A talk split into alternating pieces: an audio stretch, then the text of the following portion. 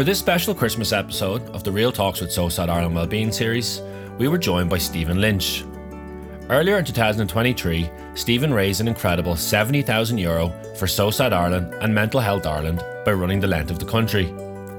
It was a grueling challenge of 563 kilometres, full of highs and lows, that tested him physically, mentally, and emotionally. I hope you find this conversation as inspiring and as insightful as I did. If you do enjoy this episode, please donate if you can to SOSAD Ireland and to Mental Health Ireland. They are two great organisations that work hard to support and empower the mental health of people and communities all over our country. You can help support their work by going to sosadireland.ie forward slash donate or mentalhealthireland.ie forward slash donate. Before we get started, I just wanted to wish you a Merry Christmas and Happy New Year. I also wanted to remind you that SOSAD Ireland is here to support you in your mental health. If you are struggling in the coming weeks, please go to sosadireland.ie to learn more or call the 24 7 support line on 1800 901 909. SOSAD have trained volunteers on call for emergencies 24 hours a day, 7 days a week, for anyone who may be in distress and in need of professional help and support.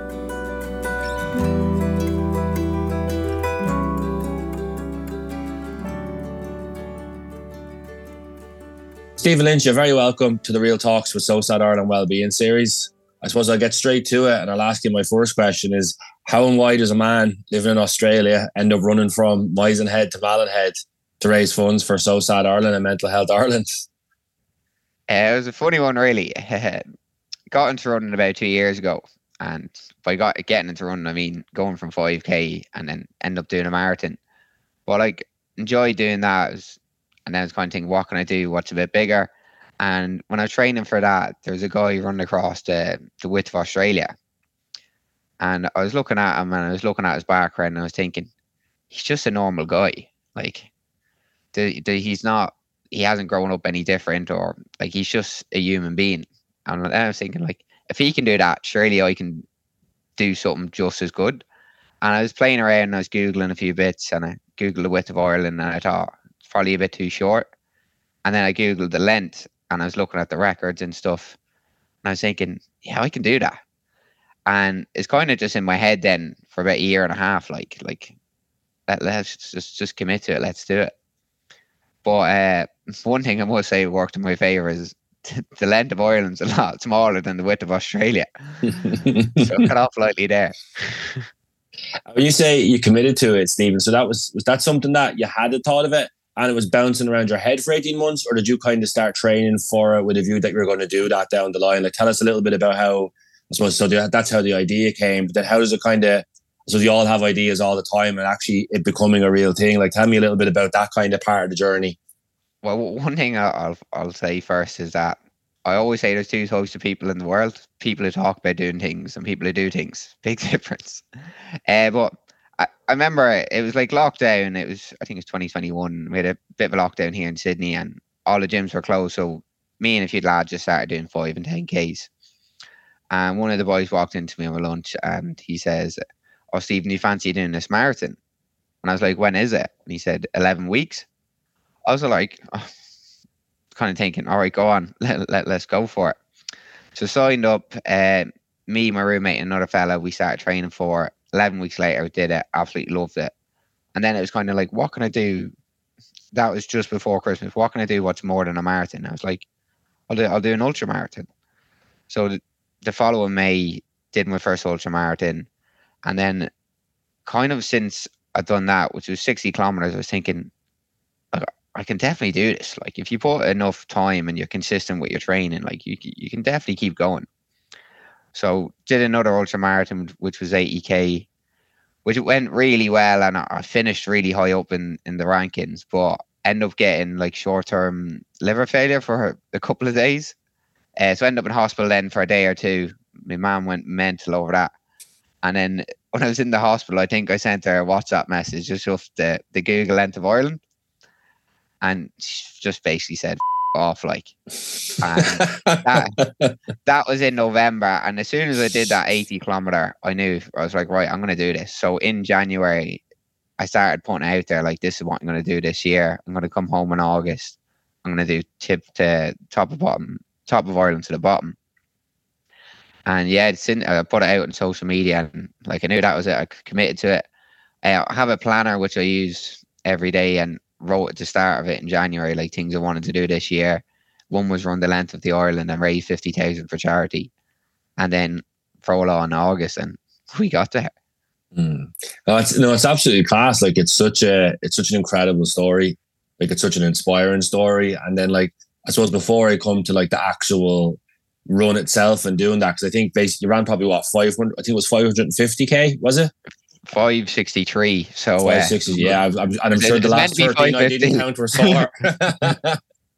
it was meant to be 550, but I think we went wrong a few ways. Right. Um, so to take on that, like so you do 550k, and I know you said there you set a target of 50,000, which you already cleared. Like at, at any point during that kind of build up in that window, are you like, ah, jays and like, could I duck out of this or should I do this? Or I suppose I'm curious about, you said you put out on social media, like, was that to help keep yourself accountable and kind of put that out there to like make sure you get it done?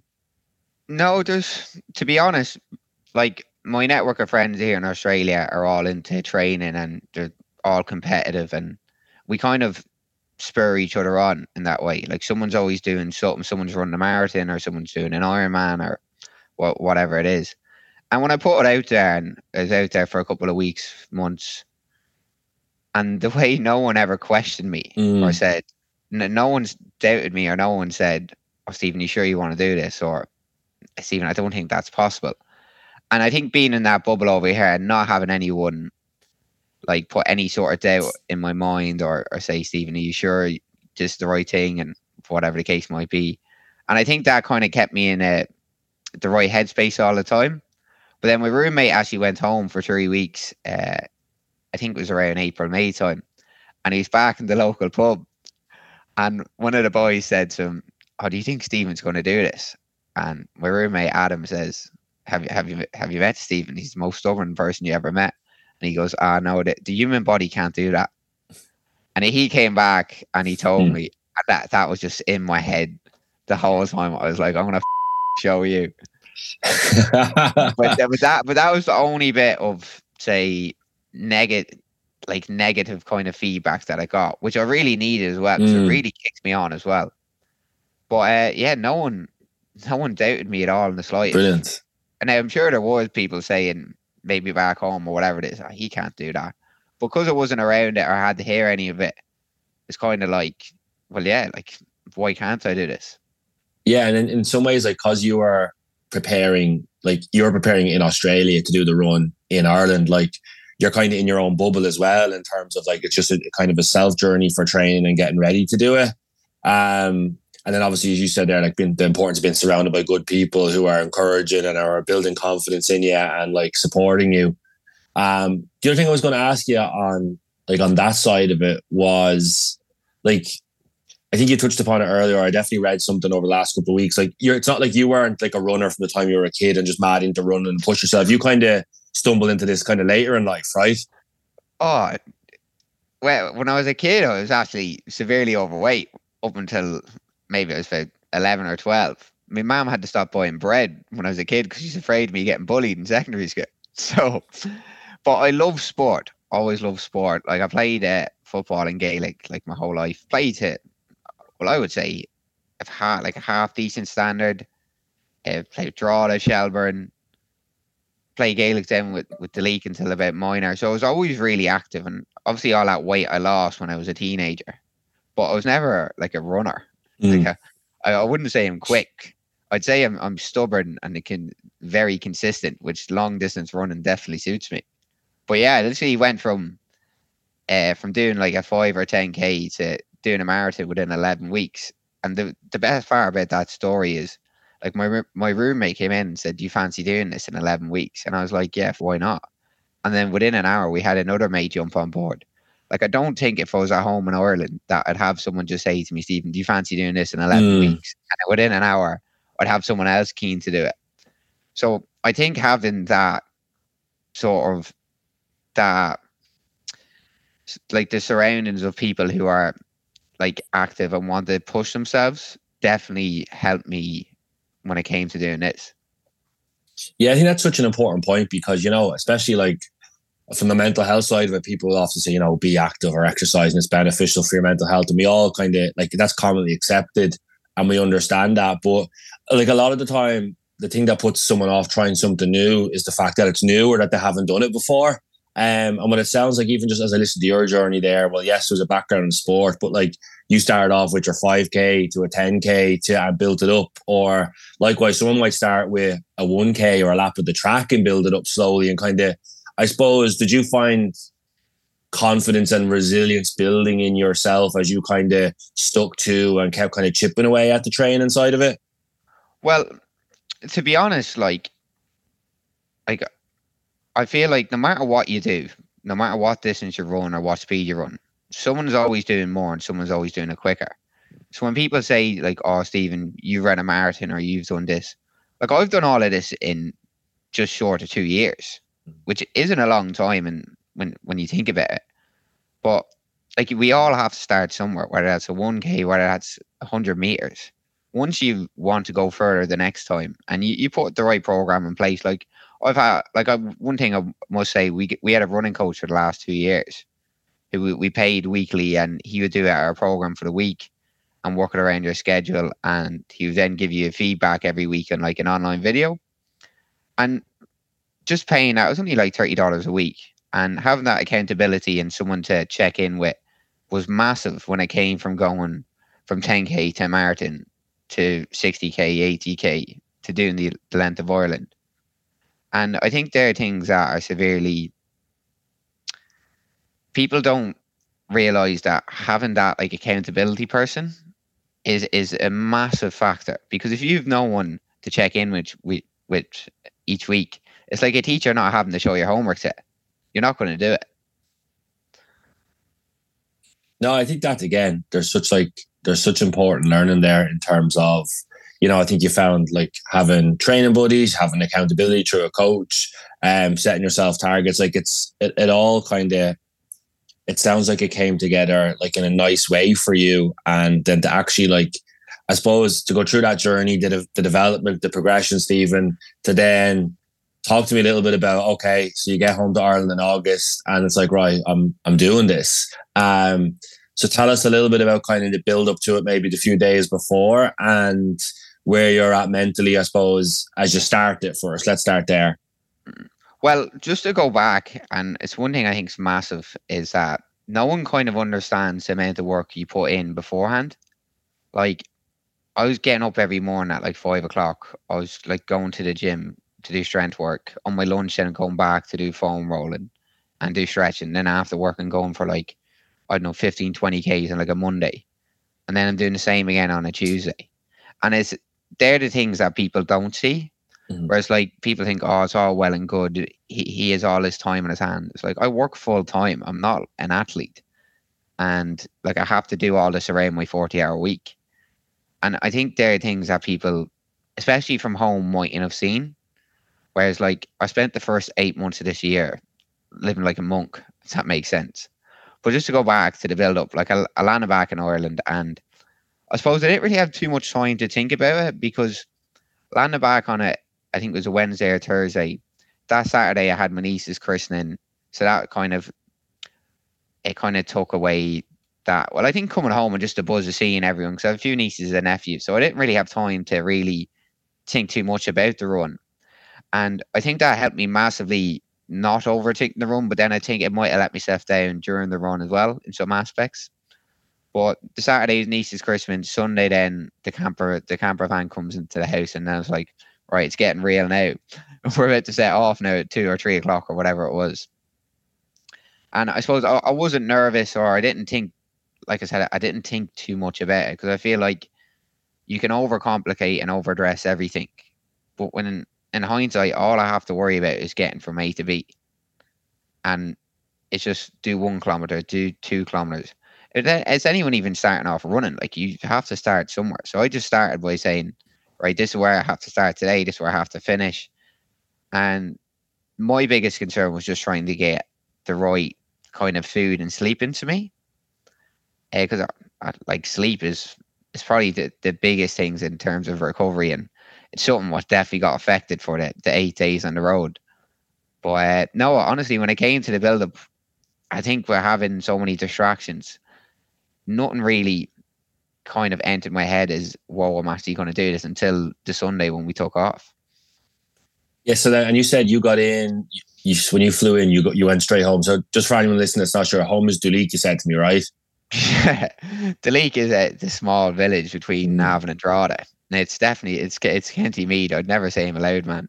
Uh, but uh, no, yeah, Duleek, and I must say it's probably the best village in I'd say the world. Easy for like getting behind each other and support. Like the support I had from everyone. It was the most overwhelming experience I've ever had in my life, honestly. In what way? Because I I'm doing this like run and like all I'm concerned about is doing the run and I'm trying to stay on top of social media and stuff like that. And I'm thinking like who's actually no one's gonna watch this. Like they might check in every now and again. And then my sisters came down on the second day and they're like, Stephen, you need to keep putting stuff up. Like everyone at home is is is watching this every every second. And like my messages are getting hammered, but I'm thinking I'm still not thinking because I never think myself too highly that people are gonna take time out of their day to, to watch what I'm doing. But I really caught on and my sisters then took over the Facebook and to support was just it was crazy. I couldn't mm. believe it and just that's just people like was it like comments and people reaching out and like sharing stuff and like or like were people helping practically that as well? Kind of how was that all working for you? Well, I was getting messages all the time, just mm. and like I was trying to stay on top of them, but I got to the point where I, I just couldn't. It's just because I was so concerned about trying to cover the mileage and trying to rest. But my sisters took over, and I remember at night, like I'd be lying in bed and I might have 10 minutes before I have to try and turn the lights off, or I might have my feet in ice and I might be able to scroll through a few bits and just seeing all the comments go down like on Facebook and Instagram because I used to put up a post every day of like an update, and it, I couldn't believe it, and it was it was the best feeling in the world, honestly. And then I remember after the run, about a week after, I actually just I, I remember just one night I just went through every single one of them. I was thinking, whoa. Yeah, I mean, it must have been have been a very like powerful and like I'm sure the experience as a whole was also emotional as well. Like obviously there's the physical side of it, the mental side of it. It's going to, no doubt, the emotional side of it. And like, as we kind of maybe try and navigate through that whole journey. So tell me a little bit about kind of where did you officially start the run? Like, where does that, like, and where were you at mentally as you kind of, you know, hit the road for the first time to kind of start this off? Well, so obviously get up to, I can't even remember. I started, sorry, started at Malin in Donegal. I'm thinking, where the are we? and I, am at the top because the day before, like the Sunday night, we went up and we just seen where we'd be starting. And I remember just looking out at like the ocean and thinking, like I'm at the very top of Ireland. Mm. And I went down to some B and B because I got my mum and dad to stay in a B and B, and I stayed in the camper. And I was just, I felt quite quite relaxed. Like I wasn't overthinking it. I just wanted to make sure I got enough food into me. And then the Monday morning was taken off, I was just kind of like, okay, well, here we go. And like I said, I didn't think too much into it, and it, that helped me massively. But then I should have done more research in terms of the route and the elevation and stuff like that because I kind of let myself down mm-hmm. halfway through the run. Because like the first day, uh, I cleared the hundred kilometers, first time ever running hundred k, and like I had my ups and downs throughout the day, but like I, I felt reasonably okay afterwards. Uh, actually, I, I, did 101. I don't know why. I think I was just trying to prove a point to myself. and then I remember after that, I was like, well, here we go. Like, can we do it again tomorrow? That was the first question I asked myself when I finished the first day. Roll on to the second day and started off second day. And I remember a woman rang me from where I'm from. And I, I'm about 20, 30 kilometers in at this point and she's telling me this story about her son who went to do uh, it was climb what's that mountain in Africa people climb?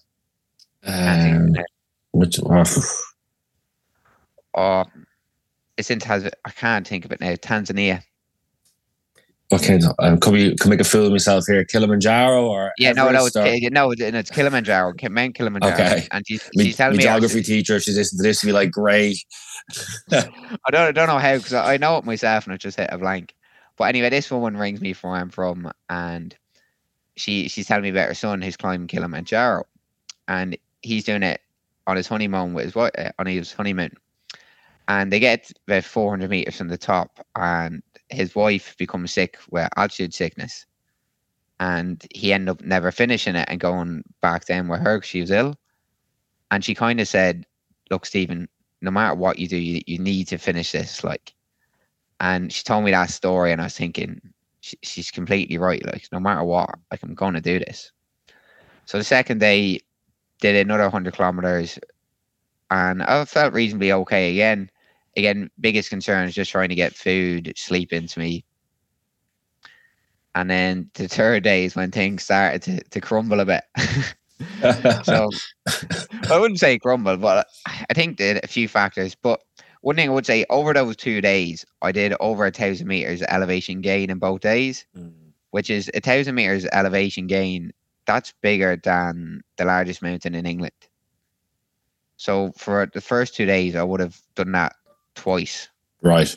Come the third day, I, I was definitely feeling it, and I remember third day in. I'm about, I think I'm about 15, 20 k's in, and uh, my girlfriend pulls up in, in the car, and she next it jumps out one of my friends from Australia who's at home from, at the same time, and he's kid out in the running gear, and he's going to come with me. So it, that definitely picked me up. So went from about 20 then till about 63. And I, I was feeling like my ankles honestly felt like glass. And I remember saying, like, if anyone get me a physio, I wouldn't mind getting them to to try and give me a rub or trying to just do something to kind of give me a bit of extra support. So seeing a physio at 63 kilometers in, and I remember lying on this physio bench on the side of the road in the middle of nowhere. and uh, he's trying It's to the touch- glamorous stuff, isn't it? it's definitely not glamorous. But uh, I had someone trying to feed me pizza as well, which I couldn't even stomach at the time. But uh, I'll never forget. He was trying to like because my quads were that smashed from the two days of elevation. He couldn't even touch them without them going in a spasm. Mm. And then my ankles felt like glass, and he, he says, "Oh, I can tape them up," which I thought at the day, I thought at the time was a really good idea. But I don't know if he taped them up too quick, or it just my ankles took a bad reaction to the tape because it went from sixty three, finished at eighty then for the day, and I remember like taking off this tape, and my legs just blew up massively. Like my ankles were the size of my calves. Like it was literally, it was crazy. I remember lying in bed and we're in Tullamore at the time. I'm not Tullamore, we're in Offaly at the time. And I had my feet up on these pillows. My feet are swollen to pieces. Like they are in tatters. Like my face is a bit swollen because I think got a bit of sunstroke as well. It was quite sun sunny. And I, I literally I couldn't move. And mom was like, my mom and my sister like, Stephen, you can't like keep doing this. It's like, well, why can't I? And they're like, well, you can't even move. I'm like, like let's not worry about it. A man was like, "Will you will you just like see someone or, or do something?" I said, "Look, I'll book into a physio in the morning. I'll get him to ha- have a quick assessment of me, and we'll go from there." And during this time, my sister rang A and E for an ambulance to come, but never Did you, you didn't know about, right? Not a clue. So I'm lying in bed. It's one o'clock in the morning, and these three paramedics come into the room, and I, I'm like, my head's gone because I'm thinking Mm. all I want to do is sleep. I'm absolutely knackered, and they're they're taking a look at me and they're asking bits and pieces, and I'm like, well, look, I'm I'm booked into physio in the morning. I'll go from there, and the three of them leave, and then they come back again, and they're like, well, Stephen, you're actually really bad. Like your your feet are absolutely swollen to pieces like you have sunstroke, you're dehydrated, like you, you need to come with us and we need to get you on a drip. And I was like, well, I, I'm not going to go. And then I honestly felt like they're on commission for bringing me in. It was crazy. And I remember them saying, well, look, you could get a blood clot and you, you could die and all this sort of bits and pieces. And I was like, all right, well, well, will I get seen to quickly? And they're like, yeah, we'll get you seen to within an hour. And I was like, right, okay, I'll go. And I was like, but I can't move. You're going to have to get me like a stretcher or whatever it is. And they're like, oh, we'll go get them. And then they left the room. And I remember thinking, if I go, that's it. The run's over. So it's like, no, f- that. So I told my girlfriend Gemma to, to go out and tell him that it's a bit of a Wolf of Wall Street moment. It's like, I'm not fucking leaving. And uh, she went out and told him, look, he's not going. And they came back again. They're like, Stephen, you have to come. I said, listen, I'm not going. I'll physio in the morning. I'm going to go from there. And uh, they left, and they they weren't very happy. And I remember one of them saying, he's like, your race is over.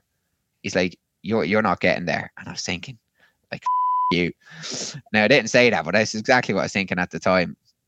And he left, and they left anyway. And I go back to sleep, and I remember I was that bad. I couldn't even go to the toilet during the night. I had to like roll over and go to like go in this like like milk bottle at the time, Mhm. and then it would have to be just poured into the toilet because I couldn't move.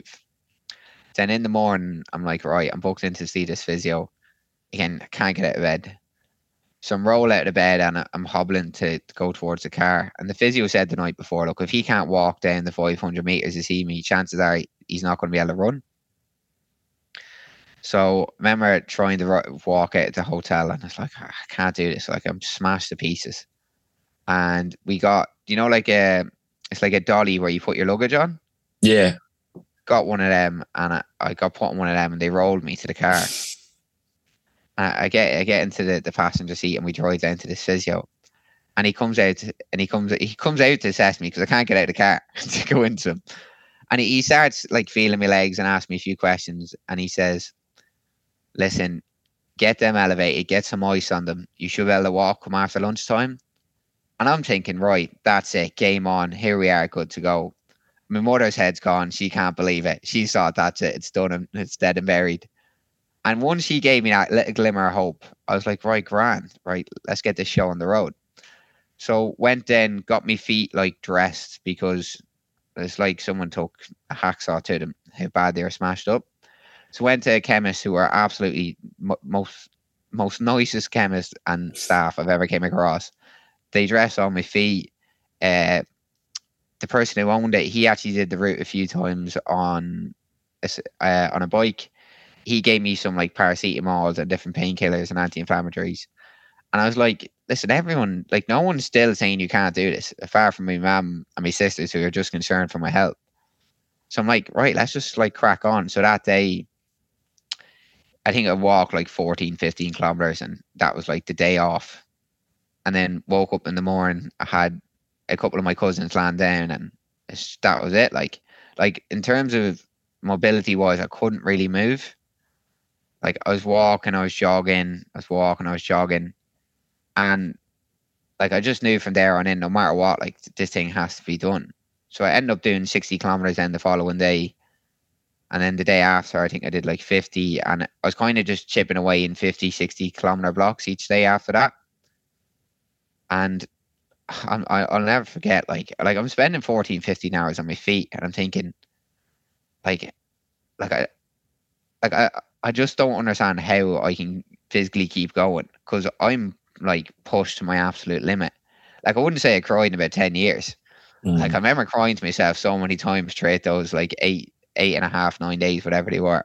I And what's going through your mind in those like those spells of like obviously when you feel like that emotion, Stephen, and I, I'm, I'm presuming you're in quite significant physical pain also. What's going through your head in terms of like you've you've already had those moments where you know people have suggested stopping or kind of that, that opportunity kind of pops up to hey the doctor's here or the ambulance is here and they're telling me I can't go so here's me out like I suppose one what keeps you going in those moments and then two like emotionally kind of what's going on in, in Well, those more- moments if that makes sense It's more so so that the I think the fourth, fifth, and sixth day, like I had I had people with me the whole time. So like I had so much support who come down and stuff.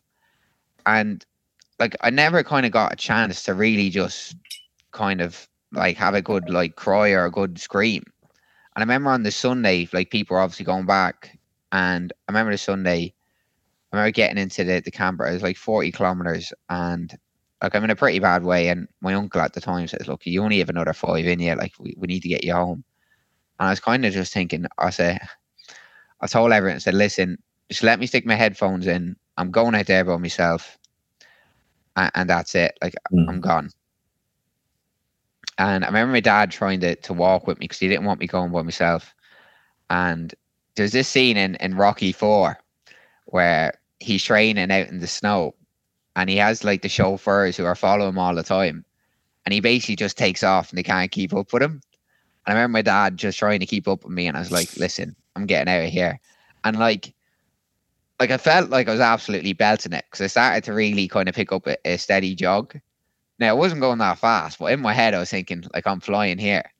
And I remember started to rain. The sun was gone. I started to rain. Started to get dark. I had music in my head, and I remember I was cr- like I was on this like main road, and I just remember crying to myself. I remember shouting to myself, screaming, and smashed out 15 kilometers. And I, I remember I was finishing the 15 kilometers, and it's like for those like that hour and a half, two hours, whatever it was, I felt like the biggest therapy session of my life. I remember just finishing up and uh, getting into the camper, and my uncle said to me, says, Stephen, if I had to go to war tomorrow, you'd be the first person I'd call. and I remember just having those 15 kilometers just to really push myself because it felt too comfortable for those three days because I had people around me, had all the support, and I was like, this is not supposed to be comfortable.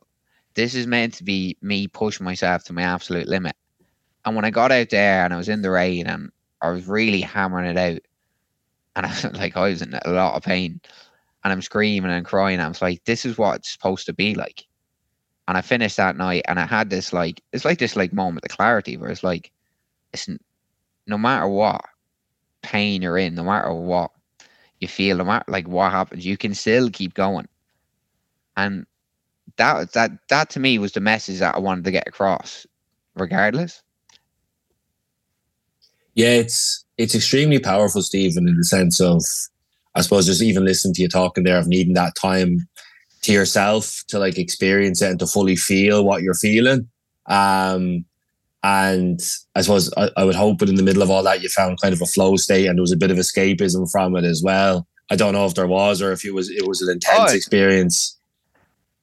No, I, I wouldn't say that, but I do know what you mean by flow and escapism, and I think they're things that are massively underlooked by us as a society, massively, especially back home in Ireland. Is no one has that release from everyday life, and I feel like that's where people go wrong. People don't play a sport or have a hobby or a pastime where they don't get out and get that hour of escapism, where they don't think about anything other than being there. Like I always think of the, the people always say you can't stop thinking like your mind can never switch off. But I always think when you're you're playing a sport and the football's at your feet, like you don't actually think about anything other than what am I going to do with this ball. And I think that's such a powerful thing where you can literally everything what's going on in your life for that second or second with a ball at your feet can just disappear. And I think people underestimate or people don't think how powerful that can be to do that and to have that hour hour to themselves a couple of times a week. Now, with regards to that 15 kilometers, no, I wouldn't say it was a flow state or an escaping. I think it was just me just really wanting to feel every aspect of what I was putting myself through. And I loved it. Mm. Like, it was the best feeling in the world when I like finished up. And I remember giving my dad and my uncle a hug. And I was thinking, right, we're going to do this. Do you know? And that it sounds like that stretch, Stephen, like was that that was one of those real like tipping points where you're really, I suppose, proving something to yourself, and then kind of where the does the finish line start becoming like a realistic thing again, or you get a sense of that I'm like I'm, I'm going to get there. Well, look, that was the Sunday night. And I remember thinking we had 90 kilometers left then. Mhm. and well, we thought 90 kilometers was a bit longer. Uh, and I remember thinking then the Monday, oh, the Monday morning, then uh, I was so happy, like taking off. I was like, right, we're going to do this. But then, like in hindsight, I was really happy taking off. But then, because I'm that battered, I'm covering such little ground. I'm like, the only way I'm going to get there is just by spending so much time on my feet. And no matter how quick I wanted to go on that Monday, like I couldn't go. Like I remember getting to I, don't know, I can't even think of the name of the town. It's about forty odd kilometers out from the finish anyway. And I remember sitting on the curb on the on the ground. I was like, had to be picked up because I couldn't move my legs. They're just absolutely smashed. And I think having that come down from the Sunday night and realizing that look, we still have to we still have a bit to go. And getting through that Monday, that Monday was, was probably the hardest day because no matter how quick I wanted to go and how close I was to the finish, I still had to just spend so much time on my feet, which was so which was so tough. Like I had to use walking poles for so for for the second half of the race Mm. or the run or whatever, and like it was just it was soul destroying knowing how close it was and how slow I was going. But then roll on the last day, and I'll never forget it. The Tuesday morning, I woke up in the morning and oh, I was starting at six. My mum thought I was starting at seven, and I went out to leave it in the morning at six, and she's outside having a cigarette, and she's like, "Stephen, what are you doing?" I was like, "Well, I'm I'm starting," and she says, "Well, you're just not going to tell us." I was like, "No, I'm sorry. I thought you knew I was going at six. And I remember her looking at me, and I was looking at her, and I just gave her a hug and started bawling in her arms, and I was just crying, saying, "I just want this to be over." Like I literally felt like I was gone to war for eight days, which is look. I'm sure it was nothing what most people experience in war, but that's physically what I felt like I was going through. I remember my first kilometer on the last day took me 20 minutes, which is slow. And I I think in in that first kilometer period, I was kind of just speaking to myself and having a word with myself. I was thinking, right, Stephen, let's just get the thing done. And I started then to get a slow jog on and a slow trot on. And I was jogging, I was walking, I was jogging and walking. And remember getting the 12 Ks in, having a bit of breakfast, and they were like, You're going quick enough, Stephen. Like, that's much quicker than the last two days. Was like, Listen, I just want this to be over. So started to crack on again, and I, I really started to loosen up and start to get a bit of a trot on. Now, like I'm running and limping at the same time. It's ridiculous. And I remember just, I was just, I was completely just, it's like I was just so focused. I was com- so in the zone. I didn't even notice that my brother, my cousin, and my uncle were jogging behind me for the last like 15 kilometers. And I remember getting to, to 30k and meeting my sisters. And I stopped at 30 kilometers and I just had another little cry to myself. I was getting into the camper to get a rub and get some food. And I remember my sister looking at me crying, and I think that like broke her heart a bit. and I was like, "Listen, we're we're, we're going to do this. We're going to get there." And like from then on in, like I thought it was only nine k left. Ended up being twelve or thirteen, but it that didn't even bother me a phase at the time. I was just having that the realization that I was coming to an end was just it was completely surreal, and it's like I just couldn't wait for it to be over. I remember getting to about four kilometers from the finish, and I remember saying, "Look, I want to do this for myself." My brother and my two cousins and that they jumped in the camper and they're all waiting for me at the finish. And I remember like just having just having music on in my head and like I'm really like I've gone from 20 minute kilometer to like a six six and a half minute kilometer, which is like six and a half is still reasonably it's not quick, but from where I started to say to where I was finishing, I was like, how the f- am I doing this? But it's like something just kind of took over, and I think I think no matter how hard or how like how hard things are, or you still always have more in you. I remember I remember hearing something about the forty percent rule.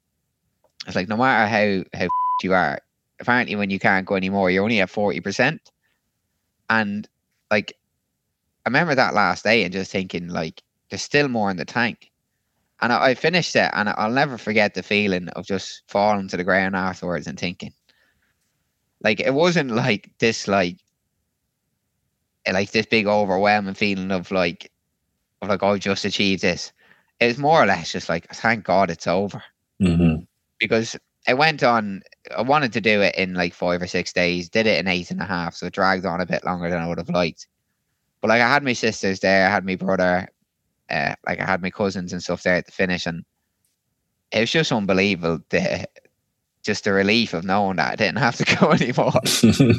I can I can only imagine the sense of relief that that came from that, you know, and to have gone through, as you said, time wise, like it took like you basically find yourself on the road for an extra couple of days. So even like just the mental drain of that, the physical demand of that.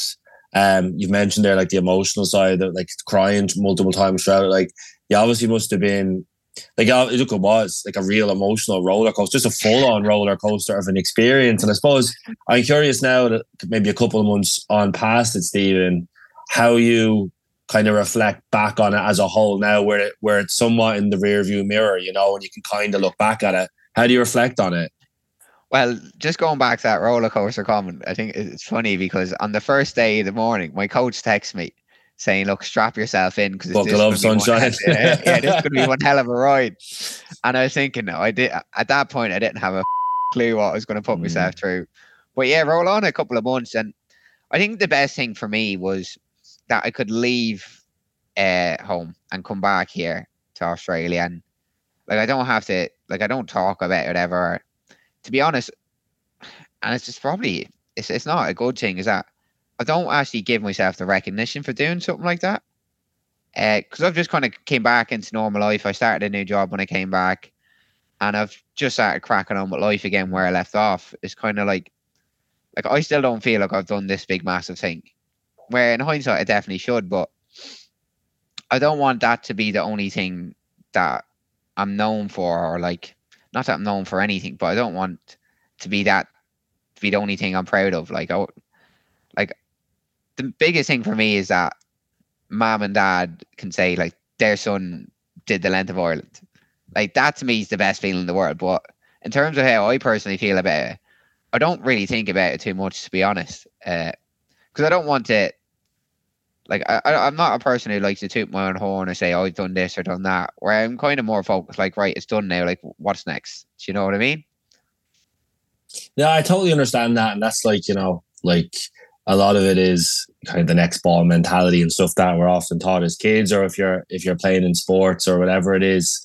But I also do think it's important that like when in any walk of life, when you like spend so long like preparing for something, and then you go and perform and do it and complete like it is, I do think it's important in terms of the reflection piece. And listen, that might happen in a couple of months down the line too. It doesn't have to necessarily um like it doesn't always have to happen straight afterwards, but just being able to look back on it and definitely being proud of it, you know, just listen to you there, what you pushed yourself through, um, what you accomplished. Like it's an incredible achievement. I feel like very blessed and privileged to have been given just the insight to your own psyche and your own experience. And with that in mind, like I am curious, like, okay, so get you jump back into life and kind of the show goes on. I totally understand all that. But if I was to push it in terms of you looking back, like what did it what did it teach you about yourself that you didn't expect? Like what did you find out about from doing this that you kind of didn't expect to pop up or expect to learn?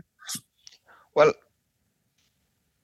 it's not that I didn't expect. Because one thing I've always been kind of used to is that kind of getting out of my comfort zone and doing things that I don't want to do. Like I don't enjoy running. It's not as if I can't. Like I do sometimes, and it's a lot of times where I'm like, I, I don't want to do this. But I think doing things you don't want to do on a regular basis is really important.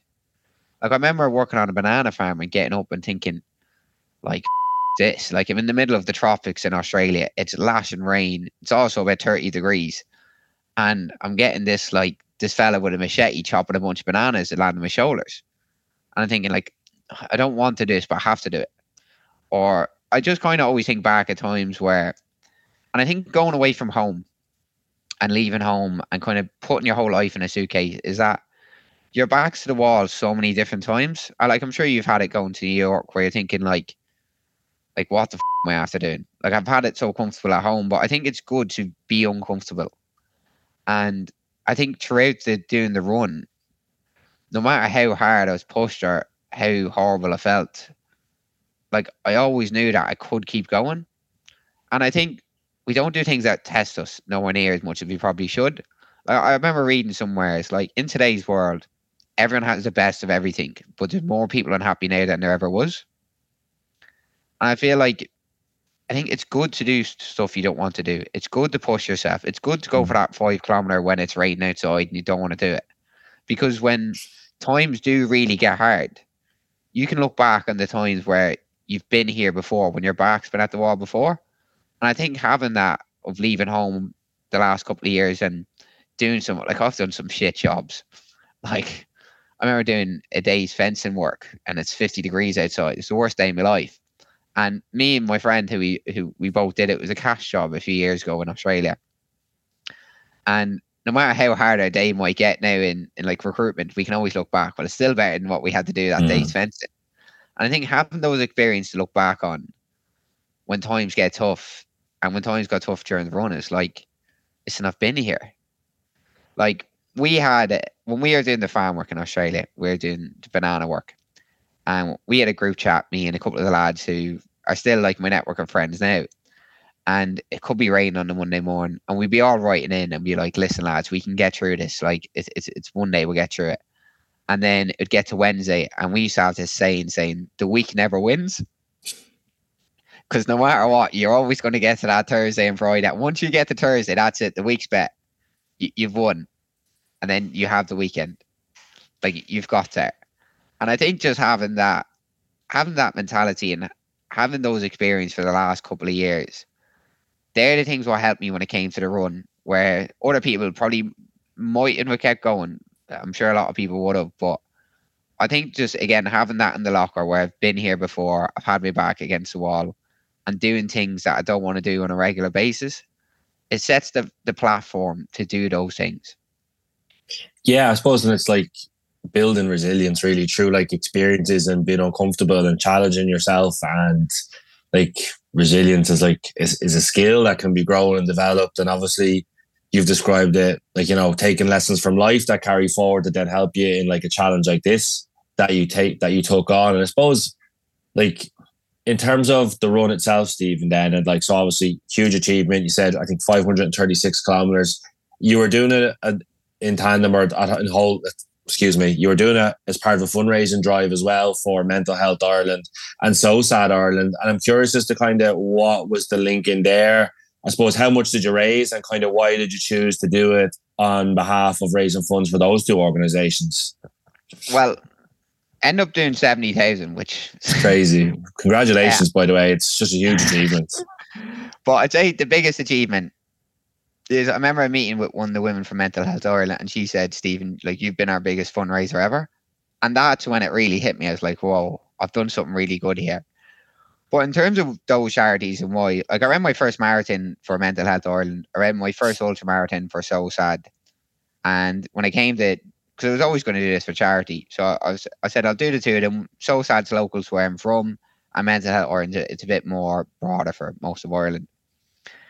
And I just think that, like I, have said it a few times, I feel like we don't do enough things today that pushes outside our comfort zones. And I think, like we, we spoke about escapism and flow and stuff, and I, I feel like people don't do these things as much as probably they used to.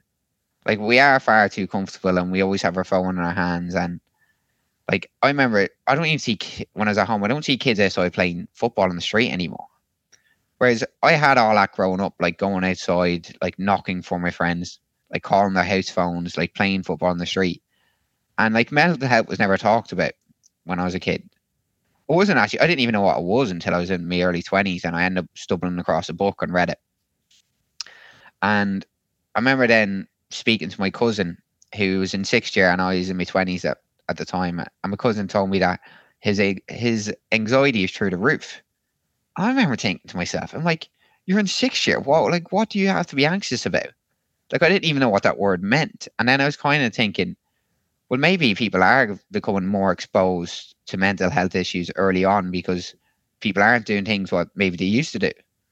And one thing that, is that I always try to promote is that if you're active and you're getting sleep, like there's so many things that we can do on a regular basis to stay on top of our mental health and I feel like they're underutilized, like sleep, like exercise, sport, doing some reading, like going for a walk, getting some sunlight in before you go sit in an office all day. Like, like I feel like they're things that people are first underutilized, but I think they're underutilized because people are unaware. If that makes sense.